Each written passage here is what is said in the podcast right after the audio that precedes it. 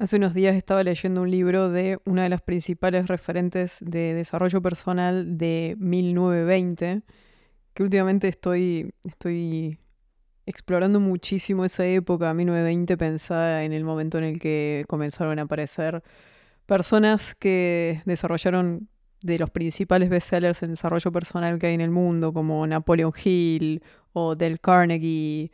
Eh, todos ellos sucedieron después de la autora que estuve leyendo hace unos días. Ella fue uno de los puntos de partida de los cuales se inspiraron Del Carnegie y Napoleon Hill, por ejemplo. Es una mujer que logró ser millonaria a los 30 años, mujer, ojo, muy importante esto, en la década de 1920 y que impactó en la vida de millones de personas antes de Internet, antes de la televisión antes de, la radio. Eh, y es increíble la historia, la verdad. Em, por eso estoy, estoy, muy, estoy muy metida últimamente en, aprender de cosas del pasado, de, de, mucho antes. Para quienes están acá hace un tiempo saben que a mí me gusta muchísimo el estoicismo. Filosofía de más de 2000 años de antigüedad que impacta en la vida de hoy es, es, filosofía práctica, me gustan las cosas prácticas. Por eso también me gustó muchísimo este libro y, dejo de, exponerle misterio a esto. Este libro se llama eh, Cómo lograr todo lo que quieras y la autora se llama Elsie Lincoln Benedict. Dificilísimo de encontrar todos sus libros, escribió muchísimos libros a lo largo del tiempo, ella y su marido. Y en el libro lo que hace fue tomar ideas complejas, del psicoanálisis y de la psicología que había surgido unos años previos también con Freud, eh, y también tomar ideas de Carl Jung y trasladarlo a un uso práctico y bajado a tierra para que cualquier persona lo pueda incorporar en su vida en el día a día y que pueda tener impacto. Para mí eso es de lo más importante de todas las personas que nos dedicamos a esto, y una bajada que esto es muy personal mía, hacer las cosas simples para que cualquier persona lo pueda entender, para que cualquier persona lo pueda aplicar y pueda mejorar su vida. Yo hago lo que hago al día de hoy con ese objetivo. Entonces, hay tantas cosas complejas en el mundo que no necesitamos más complejidad, necesitamos más simpleza.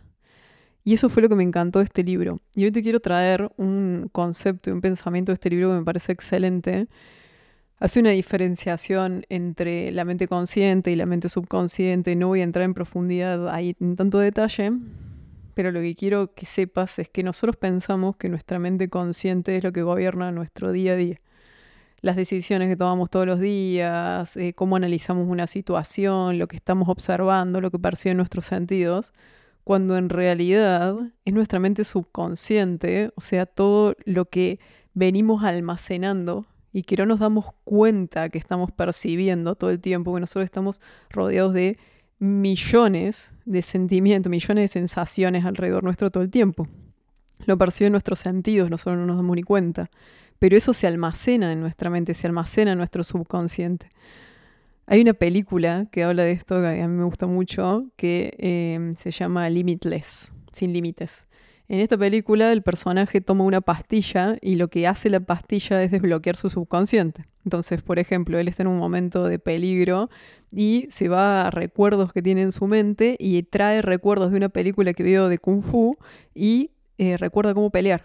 Como si él hubiese estado aprendiendo Kung Fu durante años. ¿Pero por qué? Porque trajo de su subconsciente una película que había visto hacía mucho tiempo y la, la pudo implementar en ese momento porque el recuerdo estaba alojado ahí.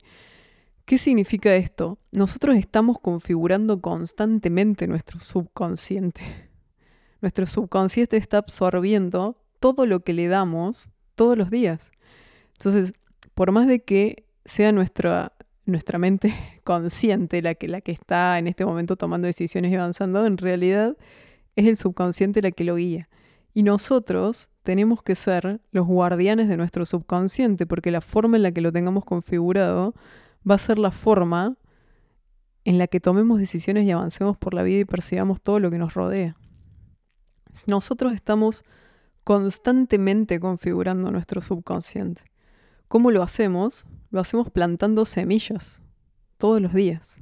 ¿Cómo se ven esas semillas? Por ejemplo, Cuando agarramos nuestro teléfono y estamos scrolleando infinitamente, yo creo que pienses en todos esos segundos en donde pasas contenido, vas pasando contenido y no estás frenando a, incorporar el contenido que estás pasando, pero estás sintiendo muchas cosas y lo estás pasando y a medida que vas haciendo todo ese, ese trabajo de scrollear y pasar y pasar y pasar, tu mente está guardando esa información y estás sintiendo algo. Y te voy a hacer esta pregunta, generalmente, ¿cómo te sentís cuando te pasas una hora o dos horas scrolleando?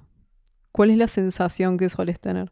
Porque esa sensación acumulada durante un muy buen tiempo, como estamos todos configurados al día de hoy de hacerlo casi todos los días, va instalando ese sentimiento en nuestro subconsciente, que nos va guiando. Entonces nosotros tenemos que empezar a ser guardianes de todo lo que estamos plantando, porque todo lo que plantemos, todas las semillas que vayamos sembrando cada día, configura nuestro subconsciente, configura cómo vemos el mundo y configura cómo interactuamos también con otras personas. Entonces la pregunta principal que quiero que te quedes de este episodio es, ¿qué estoy plantando día a día en mi subconsciente? ¿Cuáles son las semillas que estoy plantando? ¿Estoy plantando semillas positivas o estoy plantando semillas que me van a empezar a jugar en contra? Esto no es algo que sucede de un día para el otro, claramente. Pero a lo largo del tiempo, una semilla atrás de otra tiene un impacto, tanto positivo como negativo. Entonces, ¿le estoy sumando positivamente a cómo estoy configurando mi mente o le estoy sumando de forma negativa? Quiero que empieces a hacer el análisis a partir de ahora. Yo hice este ejercicio cuando empecé a leer este libro. Eh, tiene muchísimos ejercicios del libro, súper práctico, me encantó y es, pequeño también. y empecé a tomar eh, perspectiva de todas las pequeñas semillitas que uno va plantando en el día a día. Por más de que semillas como por ejemplo eh, medios de comunicación masivos, diarios, eh, noticieros. Yo dejé de ver eso hace muchísimos años, no, no veo un noticiero, no leo un diario, porque están armados de una forma en la que lo primero que sentimos nosotros cuando vemos eso es que todo está mal, todo alrededor nuestro está mal porque están armados de esa forma para desencadenar ese gatillo en nuestra mente que quiere seguir viendo noticias negativas. Em, ¿En qué te suma? ¿En qué me suma? Fue la pregunta. En nada. Chao, adiós, lo borré de mi vida. ¿Y con qué lo suplanté? Con leer, con leer cosas que me aporten valor, con leer cosas que me aporten felicidad o que me diviertan, porque tampoco es todo para crecer y ser mejores, también es para esparcimiento, para divertirnos, para disfrutar. Leer ficción, en mi caso. Leer cosas de no ficción también, en mi caso. La clave de esto es que identifiques cuáles son las semillas que vas a plantar que te van a ayudar a ir nutriendo de forma positiva tu mente a lo largo del tiempo. Porque ya sea que lo estés haciendo de forma consciente, como si no lo estás haciendo de ninguna forma, te aseguro que por más que no lo estés haciendo, alguien lo está haciendo por vos. Ya sean las redes sociales, ya sean los medios de comunicación, ya sean las personas con las que te rodeas y todo lo que estás escuchando. Hay una frase que yo repito siempre que, voy a dar alguna conferencia que es, no puedes desescuchar algo. No puedes desescucharlo. Ya está, ya entró tu mente. O sea, a partir de ahí empezamos a procesarlo. Entonces, todo lo que permitimos que entre en nosotros, tenemos que saber que va a tener un impacto. Entonces la pregunta es, ¿cuáles van a ser las semillas que vas a sembrar a partir de ahora para tu desarrollo a futuro. Espero que te haya gustado este episodio. Nos vemos en el próximo. Un abrazo.